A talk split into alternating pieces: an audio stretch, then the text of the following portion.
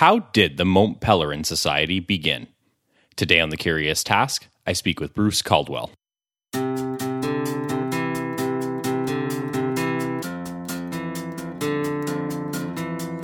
Welcome to The Curious Task from the Institute for Liberal Studies, where we explore economics, politics, philosophy, and other ideas from a classical liberal perspective. I'm Alex Aragona, your host, and today I'm speaking with Bruce Caldwell.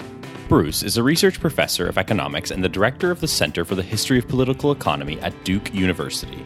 He's the author of Beyond Positivism Economic Methodology in the 20th Century. For the past three decades, his research has principally focused on the multifaceted writings of the Nobel Prize winning economist and social theorist Friedrich Hayek. Caldwell is the author of Hayek's Challenge, an intellectual biography of F.A. Hayek, and since 2002, he has been the general editor of the collected works of F.A. Hayek. He's currently working on a full biography of Hayek as well. Caldwell has held research fellowships at New York University, Cambridge University, and the London School of Economics, and was previously a distinguished visiting fellow at the Hoover Institution. He's also a past president of the History of Economic Society and of the Southern Economic Association, a life member of Clare Hall, Cambridge, and a distinguished fellow of the History of Economics Society. His forthcoming book, Mont Pelerin, 1947, will form the basis of most of our conversation today. Bruce, welcome to the Curious Task. Delighted to be here and looking forward to it. Us as well. So, Bruce, we frame each of our episodes around a question and go wherever the answers and conversation takes us. Our question today is How did the Mont Pelerin Society begin? And really, this is an opportunity for us to discuss the backstory of the society and what it eventually became and, and the key players involved in that and so on. Um, but before I jump right into that train of thought specifically, I wanted just to mention that obviously Hayek is a key player in this story, and at the beginning of your aforementioned book in the intro, he has a, there's a lot of interesting information that you were able to gather about Hayek, his letters, and so on, and a lot of the things that went into the actual creation of the society. H- how did you find all this information? Where did you get access to things like letters and so on and so forth like this? This is very fascinating to me. Okay, well, um, it's it's it will be a long story. Uh, no problem. I, have been working on a biography of uh, Friedrich Hayek uh, with Hans-Jörg Klausinger for about a decade. And in the course of uh, writing that biography, which will also be coming out the first, basically the first half of the biography uh, through 1950 of Hayek's life, uh, we worked on it for a decade and we collected we worked in archives, went through all the archives that we thought would be relevant. We we had letters from the family that were had to be translated because most of them were in German. His mother wrote in an obscure German script, so we had to find someone who could read that. Uh, and and this was uh, this is what my life has been, and his life has been for the past uh, decade, trying to to figure out who this guy Friedrich Hayek was, and and uh, what what motivated him to do the various things that he did in terms of writing and also institution building. So the Mont Pelerin Society uh, was one of those institutions that uh, he was instrumental in creating. I, I, think it would be fair to call him its founder. Uh, and and the backstory is that uh, Hayek was an Austrian economist who took a job at the London School of Economics in the 1930s. As the 1930s progressed, he made variety of contributions to economics, but he became increasingly concerned about the future of liberalism. Uh, in the environment of the 1930s, you have the Great Depression, so it looked like uh, uh, you know free market uh, capitalism was was in the toilet. Basically, uh, uh, the alternatives that were collectivist were some of them were quite scary. I mean, the Soviet Union was one example. authoritarian regimes in Central Europe various forms of fascism were, were, were emerging at the time. And many intellectuals thought that socialism was kind of a middle ground uh, to pursue and were quite critical of, of liberalism. Uh, and uh, what Hayek saw as the mission at that point, uh, slowly this is an idea that emerged, I think, uh, was to try to put liberalism on a new foundation. Liberal ideas uh, date to the 19th century. Well, the history, uh, the prehistory of not calling them, liberals, but uh, you, we could we could go back to, to ancient Greece. But in terms of a, of, of a more well defined set of ideas, it was in the 19th century, but it was often associated, particularly by the 1930s, with just simply laissez faire. And he said, well, you know, there's it, liberalism is more than that, and liberalism in the 20th century has to address some of the concerns that people have about a, a free market system and, and, and its implications for the broader society. So that that became kind of a mission of his in the 1930s, and he and he took a variety of steps. There was a, a colloquium. Uh, Walter Lippmann was a famous newspaperman who uh, wrote a book called The Good Society in the middle of the 1930s. Uh, Lippmann had started out as uh, kind of a progressive, but uh, by the mid 30s, he was uh, kind of critical of the of the New Deal. Was uh, wanting to uh, explore liberalism as an alternative. So there was a colloquium that was set up in in Paris in 1938 called the it's now called the colloquium Lippmann, basically, and it was an exploration by various people of the ideas in the book, but also trying to figure out what would a 20th century liberalism look like. And unfortunately, that took place right before World War II started. So the the the, the group that had gathered there didn't really uh, go anywhere. But this is in the back of Hayek's mind uh, from uh, from that point forward.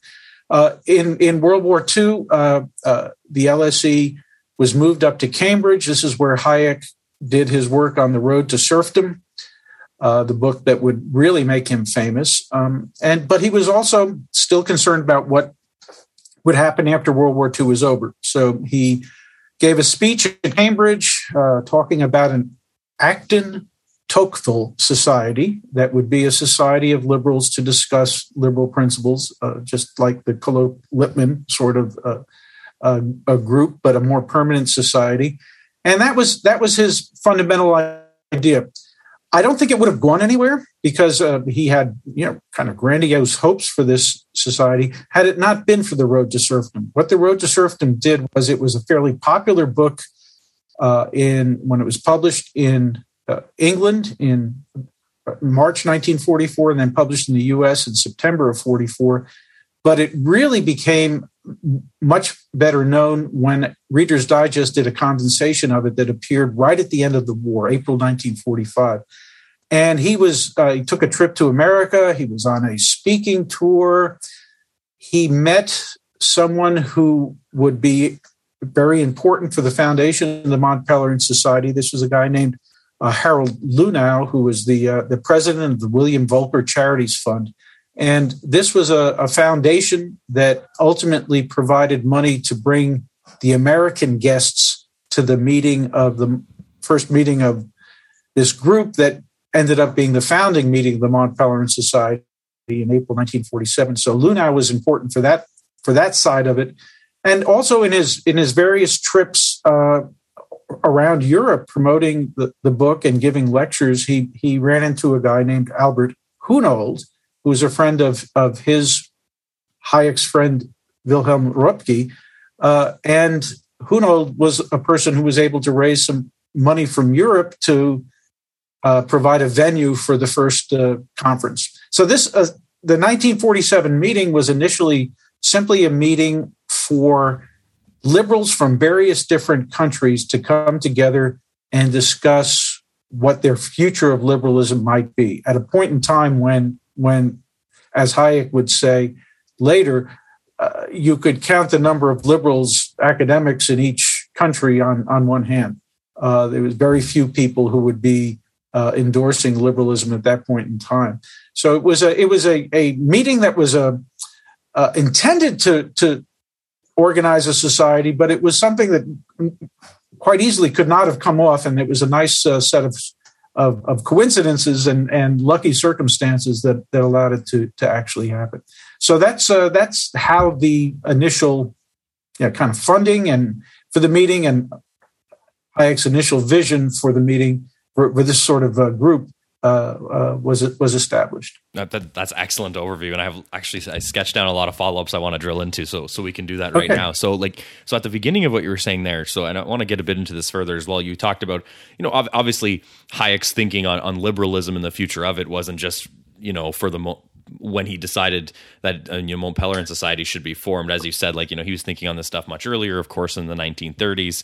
Um, but then you talked about how obviously you know World War II naturally would put a pause on some of this thinking, and then it was sort of at the as the war started coming to a close that this got a little more serious. As you noted, that it was the uh, it wasn't until the mid 40s that we really started seeing Hayek thinking about this and actually put, pushing the gas on, gas on this.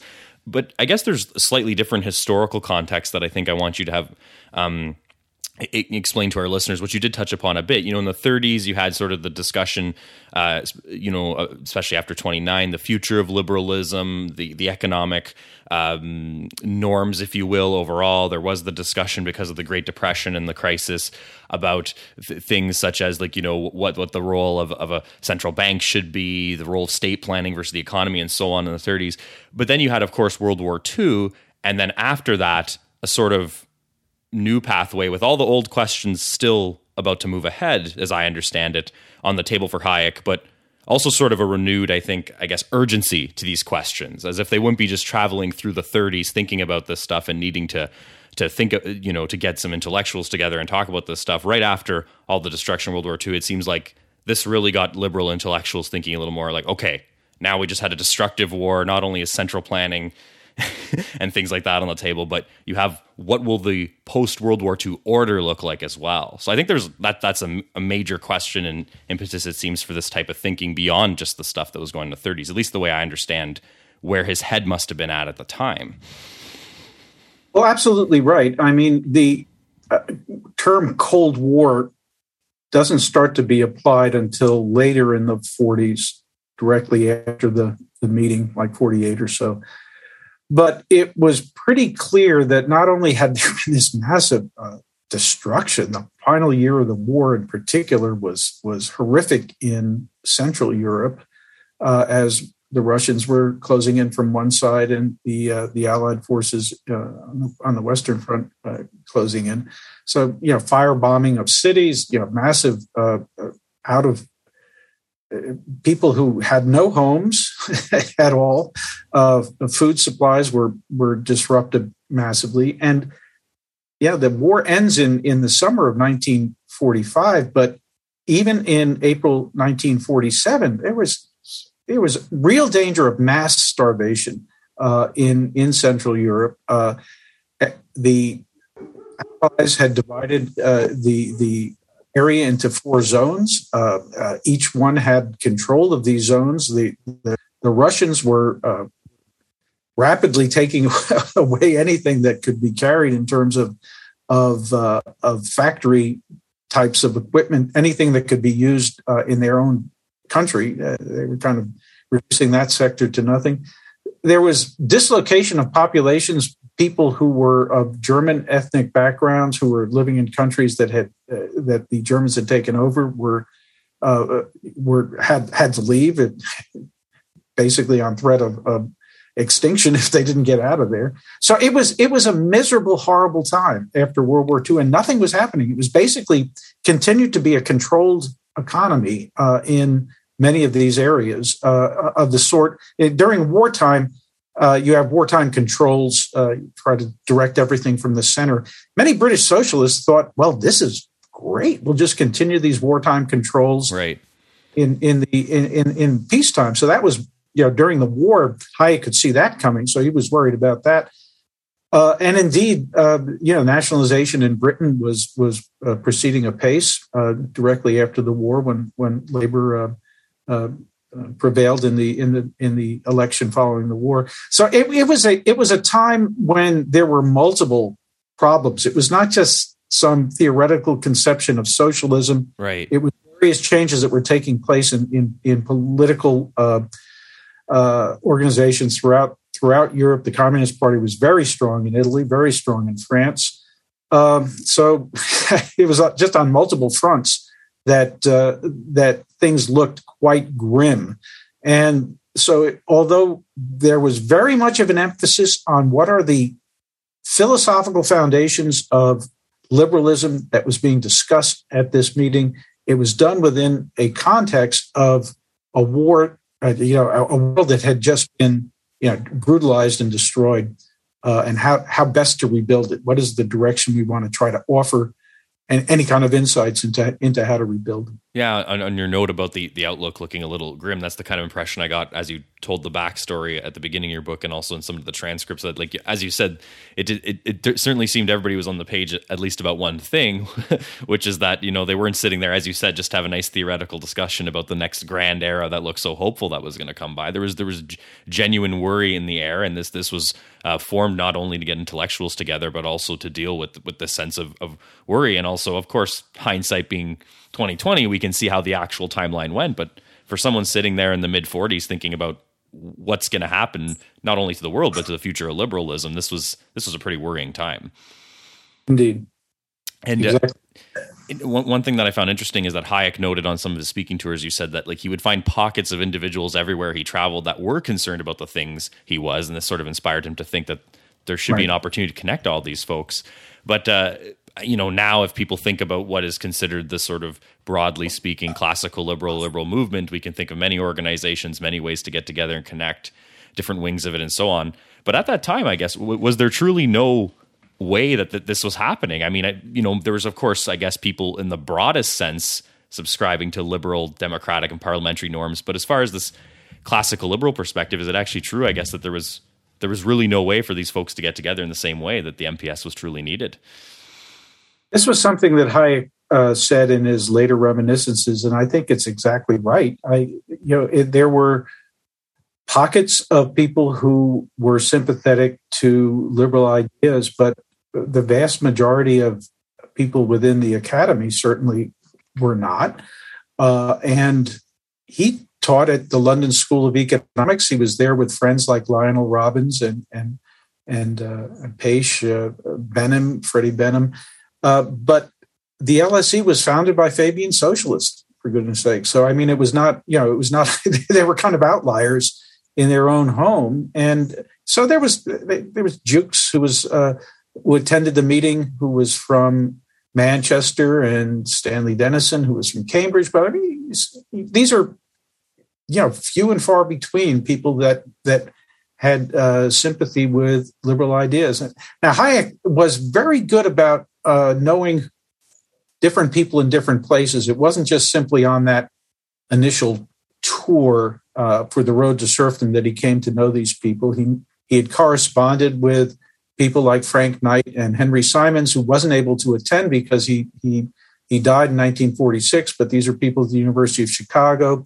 Uh, Hayek traveled pretty widely uh, throughout his career in the in the 20s and 30s uh, through uh, places across uh, Central Europe. He had, yeah, when he had started out in Austria, Austria, Vienna was very much of a place where lots of people came through to give talks. Uh, it was it was one of the centers for uh, economic thinking, broadly defined, but particularly given that Ludwig von Mises was so important there, many of the people who would have been more sympathetic to liberalism would have come through. So he he actually got to know people earlier and he was calling if you look at the list of people who attended the initial meeting it it very much is a, a list of of people that Hayek had corresponded with earlier that he knew them personally. I think george stigler was the only uh, academic that he had not uh, personally met although he knew of him and had had uh, had written um, favorably about his about his work to others in, in correspondence. So uh, it was it was kind of a friends of high higher grouping in the, in that in that sense when it came to the academics that he invited. Right. And and you talked about sort of um, like high Hayek's initial vision for the, for what would eventually become the Mont Pelerin Society. Can, can, you can you talk a bit about that? I was fascinated to see that he was in communication with with Harold Luhnow and actually sent him like a proposal. Here's what I'm thinking. He talked about facilitating contacts. We've sort of spent time you and I on that just now, but he also talked about translating translating foundational and contemporary liberal texts, an international journal, setting up a permanent home. So this wasn't, although tactically speaking, obviously the first thing was to get some folks together. He definitely had like a, a grand vision at play here. Could you get into that a little bit more? Sure. So this, uh, just all the things that you described were were part and parcel of what he had in this uh, six page single type pro- proposal that he sent to Luhnow. And Luhnow turned him down flat because it was something like $500,000. now he said, well, we can we can start out with an initial amount of maybe fifty thousand dollars, but this is a lot of money back then. Right. It was it was uh, many of the people the things that he was mentioning, you know, translations. The, this is an American foundation that Hayek seemed most worried about the future of Europe after World War II, and yeah, the American Foundation guy saying, well, you know, do I really want to be spending all this money to help out Europe? I mean, I'm worried about liberalism here in the United States. The initial attempt to get um, foundation money, uh, I think, was was chastening for Hayek. I mean, he was he was riding high, you know, on, in terms of the popularity of the road to serfdom. So he he decided to go for the big ask and and got turned down basically. Uh, but one of the people that was an advisor to uh, Luhnow uh, Red Miller, Loren Miller, who ends up being a little known but extremely important uh, figure in all of the foundation sorts of histories, American foundations that are supporting classical liberalism. He uh, he encouraged Hayek uh, in a subsequent letter and said, you know, don't you know. There was probably a little too much emphasis on Europe, but your general ideas seem to be pretty pretty uh, good here. Uh, and uh, it was Miller who had a meeting with Hayek at, at one point, and soon after that meeting, this was on a, on a subsequent American trip, that Hayek came up with, uh, wrote the, the, the first draft of the paper that became uh, Intellectuals and Socialism. And what Hayek decided to do in his next iteration of uh, proposals and ideas when he started to discuss these things with with foundations that might be able to provide funding for meetings and things like that was what we need to do is not try to have interventions that are immediately uh, yeah, getting out in, in terms of the public trying to influence policy in the in the day-to-day politics of, of the world. What we really need to do is build up the foundations of liberalism so that you know, there's lots of different sorts of countries that have different sets of institutions. We need to think if there's certain things that we would be able to apply across the board. And maybe if not across the board, at least just provide principles that, that people can then adapt to the particular circumstances of, of the situation that they find on the, on the ground in their own home countries.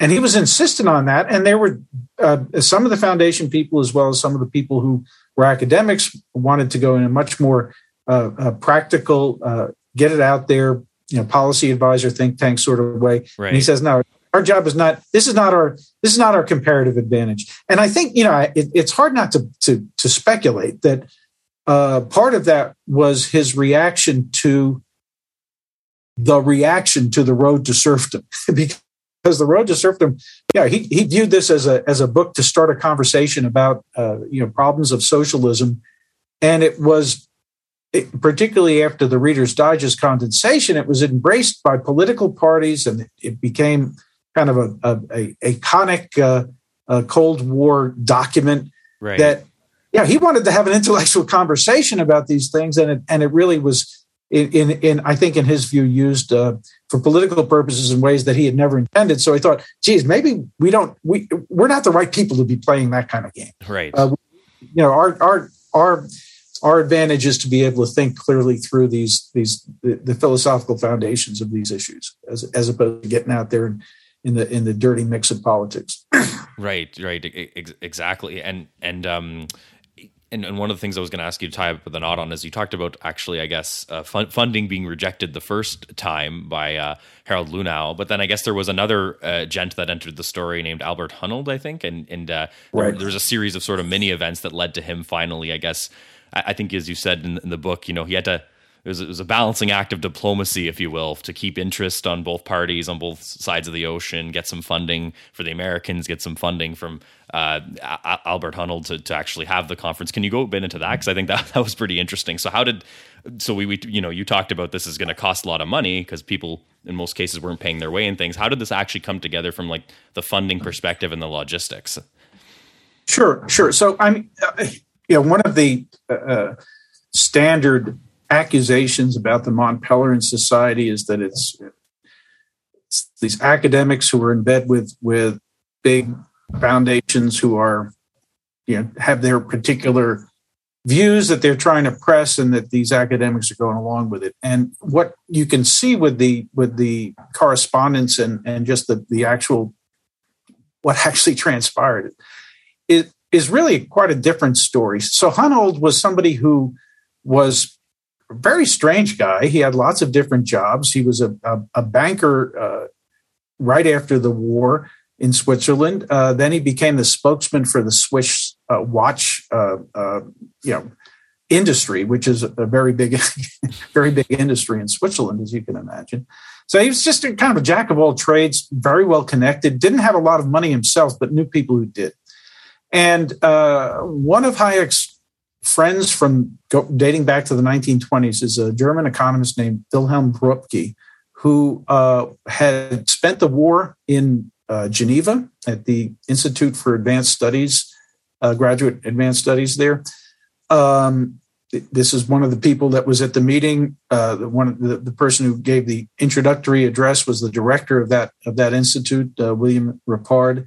Uh, so anyway, Röpke also was concerned about the future of the Western world uh, after World War II was over. He wrote extensively about this during the war. He had three big books.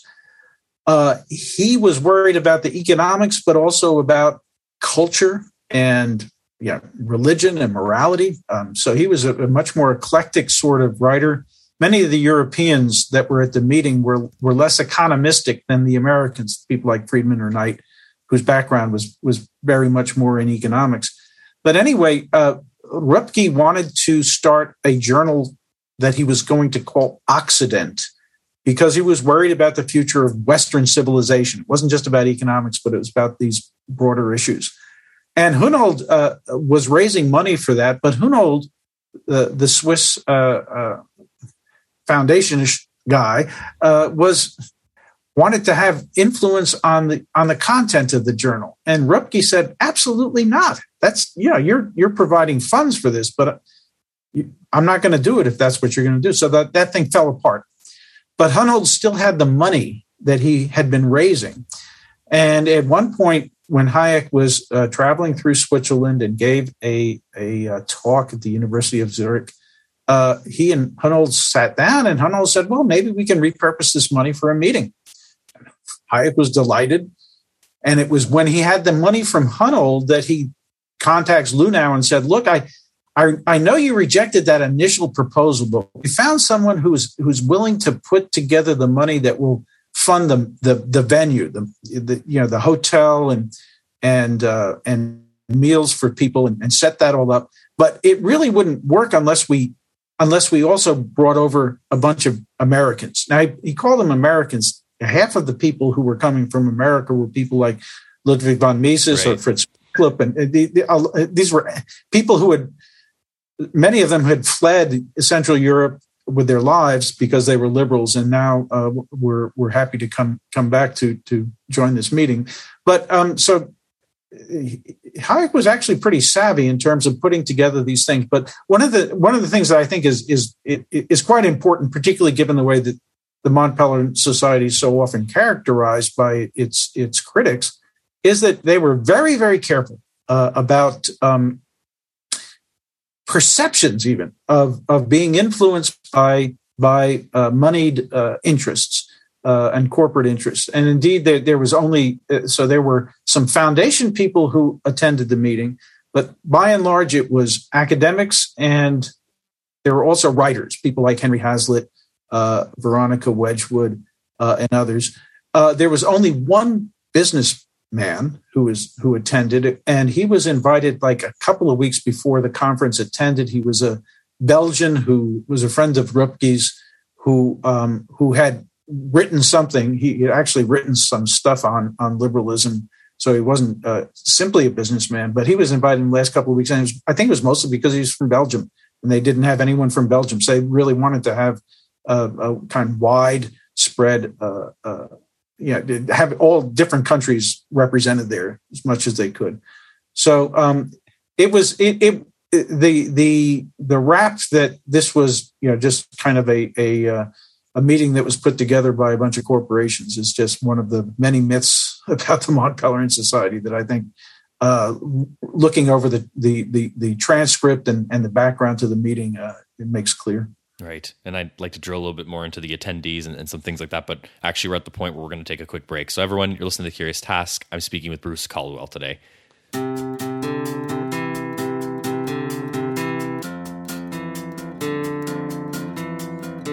The Curious Task is a podcast from the Institute for Liberal Studies.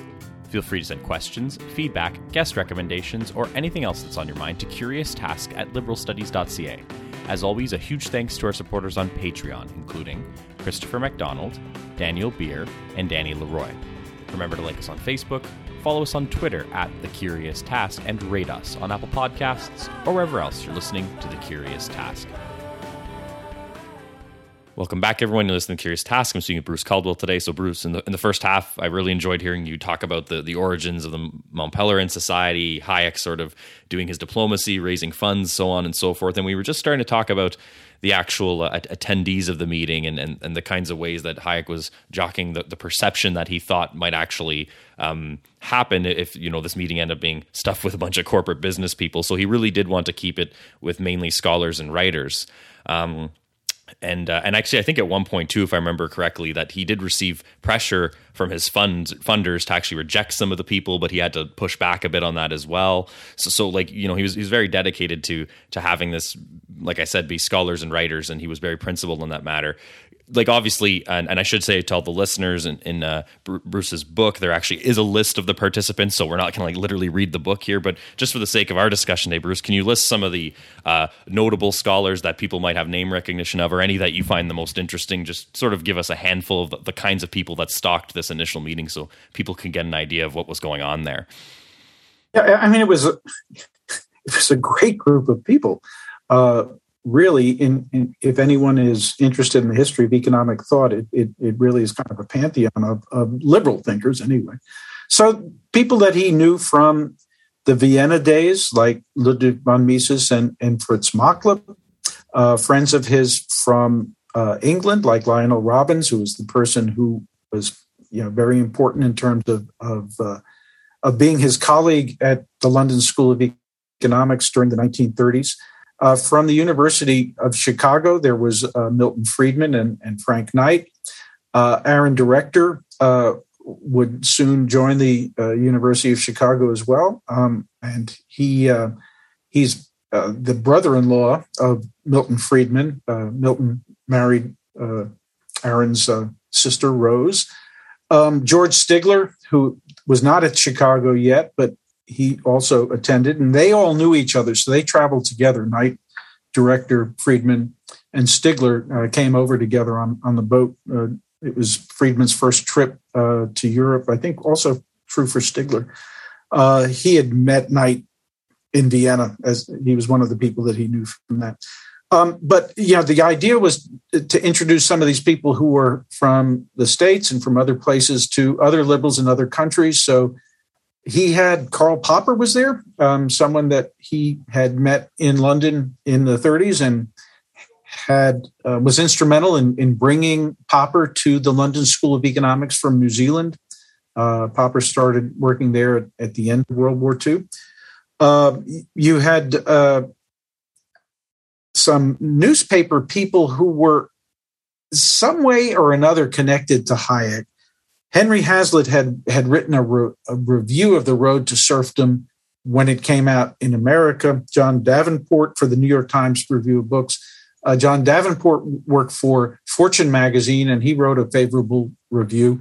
Max Eastman, who had done the condensation for Reader's Digest, had been invited but was unable to come. So uh, the uh, uh European representative of, of, Reader's Digest was there. Veronica Wedgwood was the only woman. She was a fascinating figure. She's a uh, someone who wrote some very well appreciated histories early on. She's Oxford trained historian uh, that were eh, not pop, popular history is the wrong word, but uh, you get the idea. It's it's taking a historical figure and telling the story in such a way that people really want to read the book. Right. You know, and and so she also she was an editor at, at Time and Tide, which was a a very a, very important intellectual outlet uh, in the interwar period and, and post-war period. It was it was more liberal in the in the post-war period, but early on it had been a a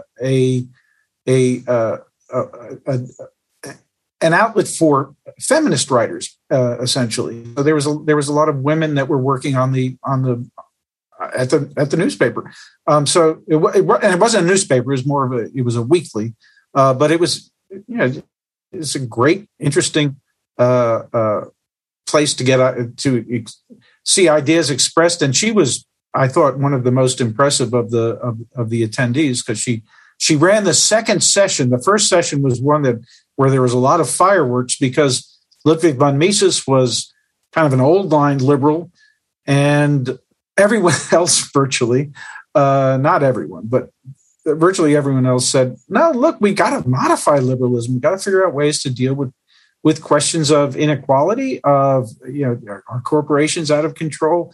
Uh, what sorts of what sort of constraint are unions out of control? What kind of sort of constraints do we need to have in terms of economic policy that would that would help make uh, liberalism more attractive to people in terms of dealing with issues that people are worried about. So um, she was uh, the one who ran the second session. She said, "Well, perhaps uh, they've chosen me for this second session so that we can kind of calm things down." So she was she was a fascinating figure, lovely, lovely woman. Yep.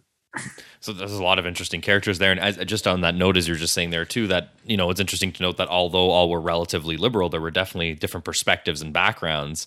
And I oh, think, oh, absolutely. And I think even before the session started, you, if I recall correctly, you had noted that um, even even the list caused like at least a minor sort of controversy. You had people like Mises, as you know, mentioned, worried about the mm-hmm. interventionists that might be in the room and how they might, right. you know, steer the conversation. Whereas it seemed like that, for example, Karl Popper thought it would be good to actually have you know people in the room that might be more sympathetic or knowledgeable to the for example the socialist position. So there was even a, right. even though these people are all relatively liberal i was saying is that there, there was even a, a, spectrum within that spectrum if you will. At least that's what i gathered. So that's what made the the intellectual exchange interesting. It wasn't just a carbon copy of hayek's that was invited. Oh absolutely. I mean they, it, he he really did want to encourage discussion and debate and and he was successful. Let's put it that way. If you read the transcript uh, there was lots and lots of debate about what what the what is the right way to go and what reasons people had for defending the particular points that they did. So it's it's actually the transcript is is very rich. I I, sh- I should I should just note that the you know what the what the book is that we're we're talking about is that is uh, Hayek's secretary um, Dorothy Hahn uh, uh, took notes on the uh, each of the sessions that she attended, she at, at one point, various points, I, I, think she probably had to kind of uh, duck her head because she was because it, yeah, these are these are really smart people debating with each other a couple of hours each session, and so they're not verbatim transcripts by any means. They're just trying to give you a sense of what happened in each one of the sessions, but they're still extremely rich, and you really get a sense of the different viewpoints, but also the different personalities. Mises is, is very strong and very, it, it, just anyone who knows his writings, he's very direct. He has strong views, expresses himself concisely. Um, and, you know, Frank Knight is, has, is, he, he was the person who was in charge of the session on Christianity and liberalism. This is someone who who thought that liberalism and, and, and religion were incompatible because they had different uh, uh, different criteria for what they were trying to accomplish. Truth is is important for for liberalism and for science, and uh, uh, belief and faith is important for religion, and these two things can't mix. Whereas Hayek very much wanted to get uh, the standard antagonism that liberalism had had in Europe towards particularly Catholicism. They were they were at loggerheads throughout the 19th century, especially in, in Austria, where he, Austro Hungarian Empire, that was very much of a live issue when he was growing up. Um, so he wanted to see more of a bringing of them together.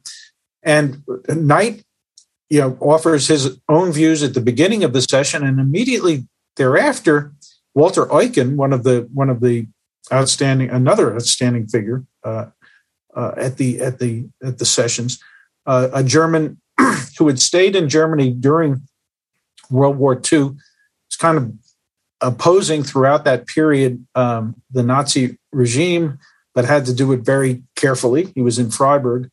Uh, yeah, towards the end of the war, it was lucky that he didn't uh, that he was able to survive the war. He was he was held by the Gestapo for a while. He wasn't tortured. Some of his colleagues were.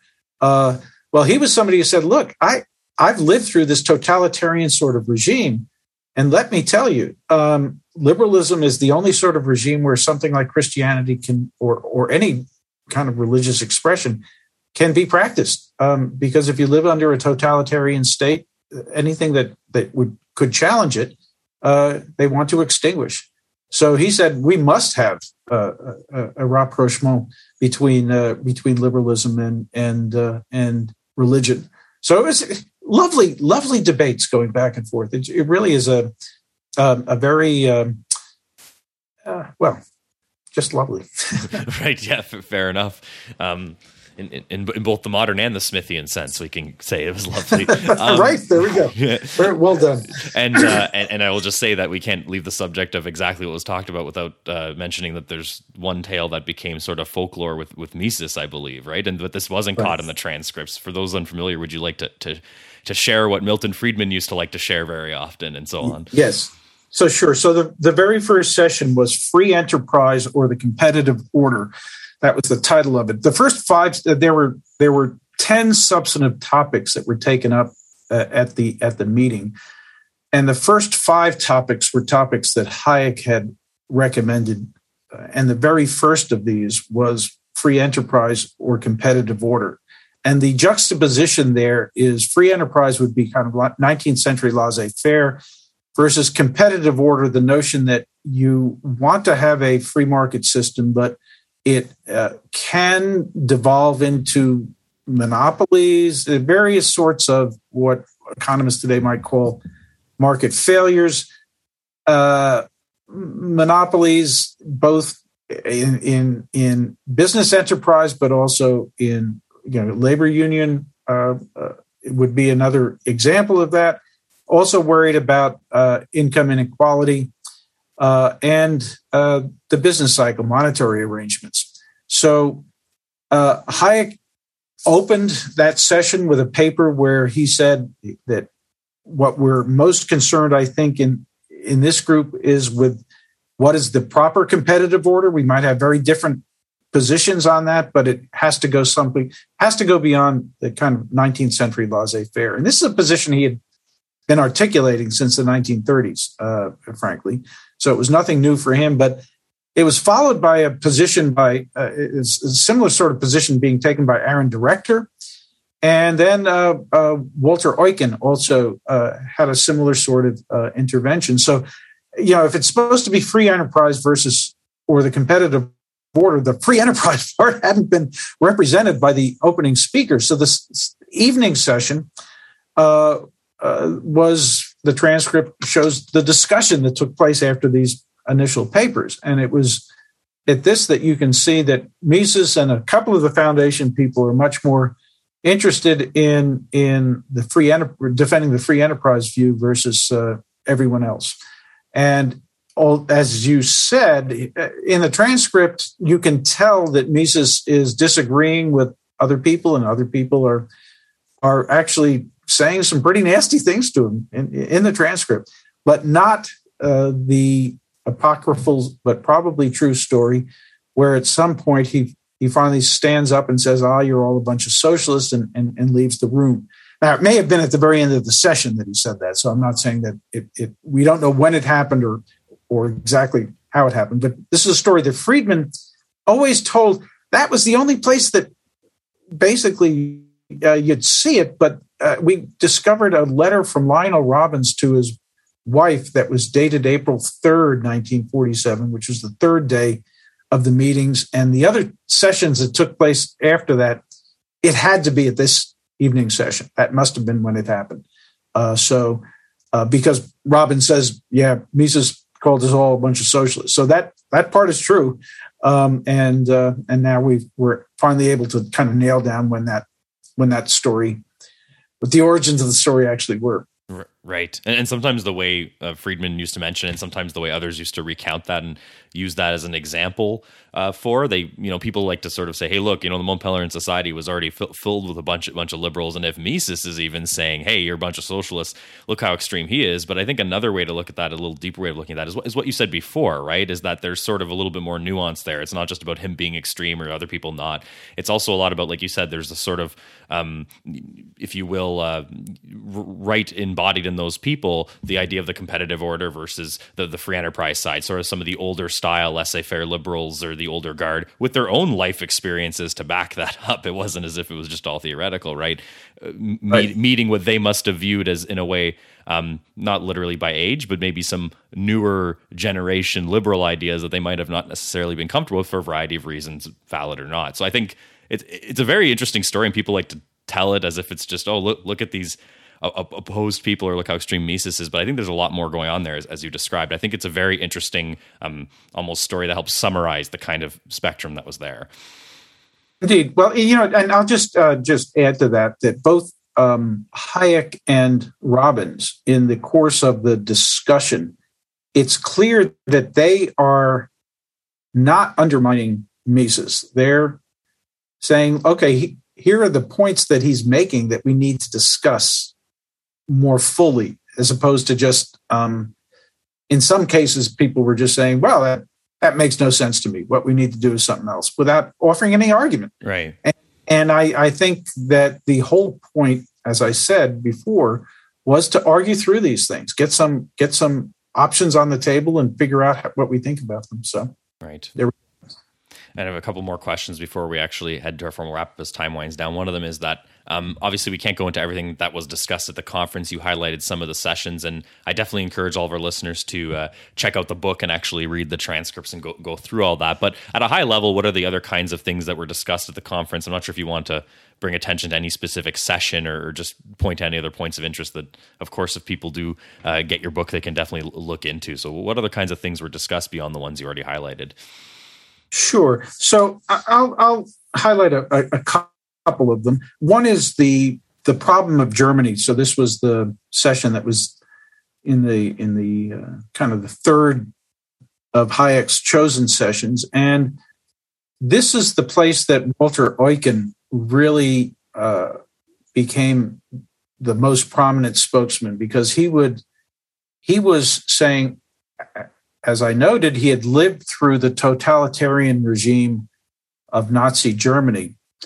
But in the immediate post war period, and indeed even then in April 1947, it continued to be a controlled economy. Uh, prices were fixed, uh, people were starving, uh, there were prohibitions on what sorts of industries could exist. And he described the situation that the ordinary German was confronting in such poignant terms uh, that it really had an effect on the rest of the uh, audience there. He talked about how barter had basically become the only way that people could get anything, and that literally, and if you read accounts from this period, it's exactly true. Uh, uh you know, hundreds of thousands of people would spend their day gathering up family heirlooms, taking them out into the country and bartering for a week or two supply of potatoes or, or, or grains or, or, whatever, just so that they could continue to uh, exist.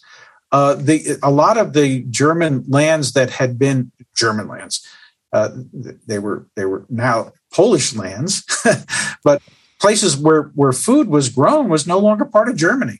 Um, and so they were literally facing uh, starvation on uh, something like a thousand calories a day was the average, and a lot of people weren't getting that. And this was something that was discussed in the session on agriculture, but I think that uh, Walter Eucken in the Problem of Germany uh, session really brought it home. And this is something that that both Stigler and, and Friedman in their uh, biographies, autobiographies, uh, mention how how impressed they were with with Eucken. Uh, uh, another session was on taxation, poverty, uh, and uh, income distribution. That was kind of the Milton Friedman show, and Milton Friedman is associated with the negative income tax. Uh, Jennifer Burns is is doing a a lovely biography on on on Friedman, and she told me that he had actually come up with the notion of a negative income tax as far back as 1939.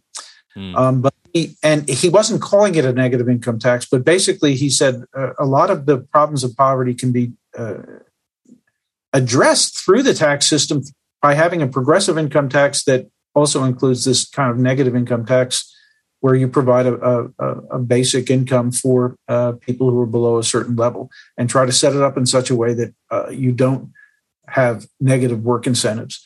And this was uh, it, it if for people who know Milton Friedman, you read the transcript and it just is so perfect because people are peppering him with questions and he is having a rapid fire response to each one of them. You know, blah blah blah right. blah here's how you do that. Blah, blah, blah, blah. Oh, well, this is what you do. And it, it's just a, a, lovely exchange. I had, uh, yeah, I had the image of, of poor uh, uh, Dorothy Hahn's hand just fall off trying to trying to transcribe this session because it it it, it obviously uh, there was a lot of back and forth, back and forth uh, in it. So, but uh, and it, it, there was also there was a the, a final session was on, on what should we do with Russia, and uh, Frank Knight, who is a big fan of discussion, was always saying, "Well, we should be open to discussion," but you know, Popper, Robbins, a bunch of others are saying it's hopeless. You can't deal with these people; these are totalitarians. So it was really uh, it, it, was in. Uh, maybe a couple of months after this meeting took place, that the Marshall Plan was announced, and when the Russians refused to participate, that's often marked as the beginning of the Cold War. So it was it was really at the nadir of of uh, relationships because the the various meetings between the the big four powers uh, were going nowhere, and the and it and it seemed to most of the people at this meeting that the Russians were doing that on purpose because they were quite happy to see everyone else just say, "Look, Europe is a mess. Let's get the heck out of here," and uh, and that would pro- provide a vacuum that would make for an easy entry. So uh, that was kind of the, I think, the perception of, of people at that time of, of, what was going on politically, uh, geopolitics. Right, right, and as I said, like we definitely encourage everyone to check out the book and and uh, check out all the sessions that were there. I think uh, you know Bruce did a good job of actually highlighting some of the stuff but uh, but as our time does really wind down here now, I do want to move us on to one more question, then our formal wrap up. So I will ask, you know, uh, so this meeting did happen. Ultimately, Hayek did achieve his goal. He got a bunch of people together, and the seeds were there to create an ongoing society. Um, for those who are unfamiliar, can you fill them in on so what happened over the subsequent decades, and and and where where is the Mont Pelerin Society at today? What what kind of impact do you think this ultimately had on the cause of liberal economic and political thought? That that would be a, a, an entire new session, I would think, to to be able to address a, a question like that um, uh, with with any kind of uh, accuracy. But let's just say this: it, it continues uh, to exist. Uh, this book will come out in 2022, so it will be on the 75th anniversary of the Mont Pelerin Society. Uh, for the first 10 years or so, uh, funding was always very tentative. And actually, in subsequent years, I think it was probably also the case. Um, and it was more of a European society. But then by the 60s, it, it, it actually became both European and American. And then it, it really expanded into South America, uh, Asia. You know, the membership really started to expand uh, beyond the the original um, countries that were that were originally represented. Um, and it has, I mean, one reason that I thought it would be important to do this book is that with the growth of what its critics called neoliberalism uh, in the past 20 or 30 years, the Mont Pelerin Society meeting, this 1947 meeting that ended up founding the society, is often portrayed in ways that that I, I thought were historically uh, shabby and inaccurate. And I just wanted to provide a an opportunity for people to see what was actually discussed at the at the first meeting. I I joined the Mont Pelerin Society. I'm I'm the I have been writing a book on Hayek, but I had also I'm also the general editor of the Hayek Collected Works, and I took that over in in the early 2000s. And at that point, I attended my first meeting because I thought I if I'm going to be writing about um, Hayek uh, and and overseeing this collected works uh, project, that I needed to know more about the society that he founded and and get to know some of the people that ultimately are going to be uh, playing a role in the second volume of, of, of the biography. And know, I I I saw it. I finally became a member in 2010, um, and it yeah, I, it is an interesting uh, group. It it's varied in terms of its international scope, as I said. Uh, there, it is a place where uh, there, now there's many many sorts of foundations, as you well know, that that uh, support classical liberalism and I do think that the Mont Pelerin Society was instrumental um, in bringing people together and then allowing those various other uh, societies and organizations to to take form. So I think it does play an important role, but it's a it's a complicated story. It's one that I'm really looking forward to uh, delving into more deeply in the in the in the second volume of the biography as as one of the aspects of of what Hayek was doing besides his intellectual work. Nice. So yeah. Well, I'm looking forward to reading that then. That's going to be awesome. Um, Bruce, our time is wound down here. I'm going to move us to our formal wrap ups. And let me say, in, you know, in each episode, we want to make sure the guest does ultimately have the chance and last word to tie things up. So let me say, so we've talked about a lot. If we can bring the conversation full circle and put a finer point on our exploration of the question, let me ask what do you hope are ultimately the main takeaways for someone listening to here on, what's interesting on how the Mount Mont Pelerin Society began. In other words, if you wanted someone to take away one or two or just a few points or takeaways from this conversation, what, what would those ultimately be that you want to leave people with?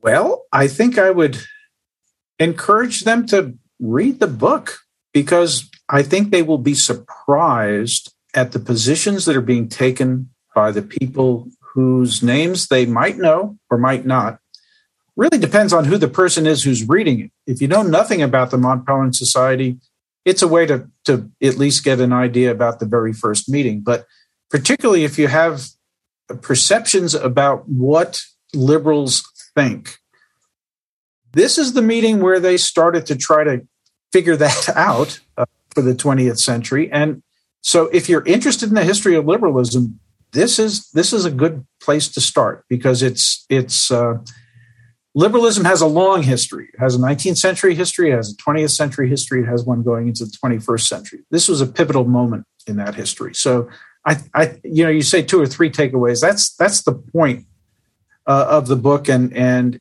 if if someone has an interest in that, that that would be that would be a reason to uh, to explore it a little bit.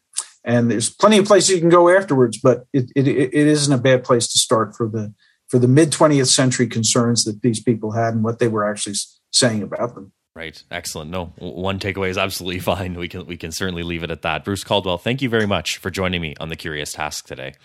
It's been great. Thank you so much for having me on.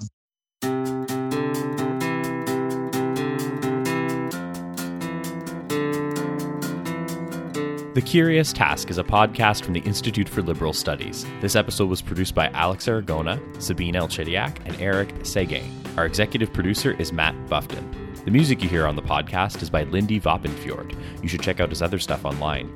The Curious Task exists today because of donations of time and money from those creating it and listeners like yourself. Check us out on Patreon and find out how you can support us and get access to exclusive offers. I'm Alex Aragona, and thank you very much for joining us on The Curious Task.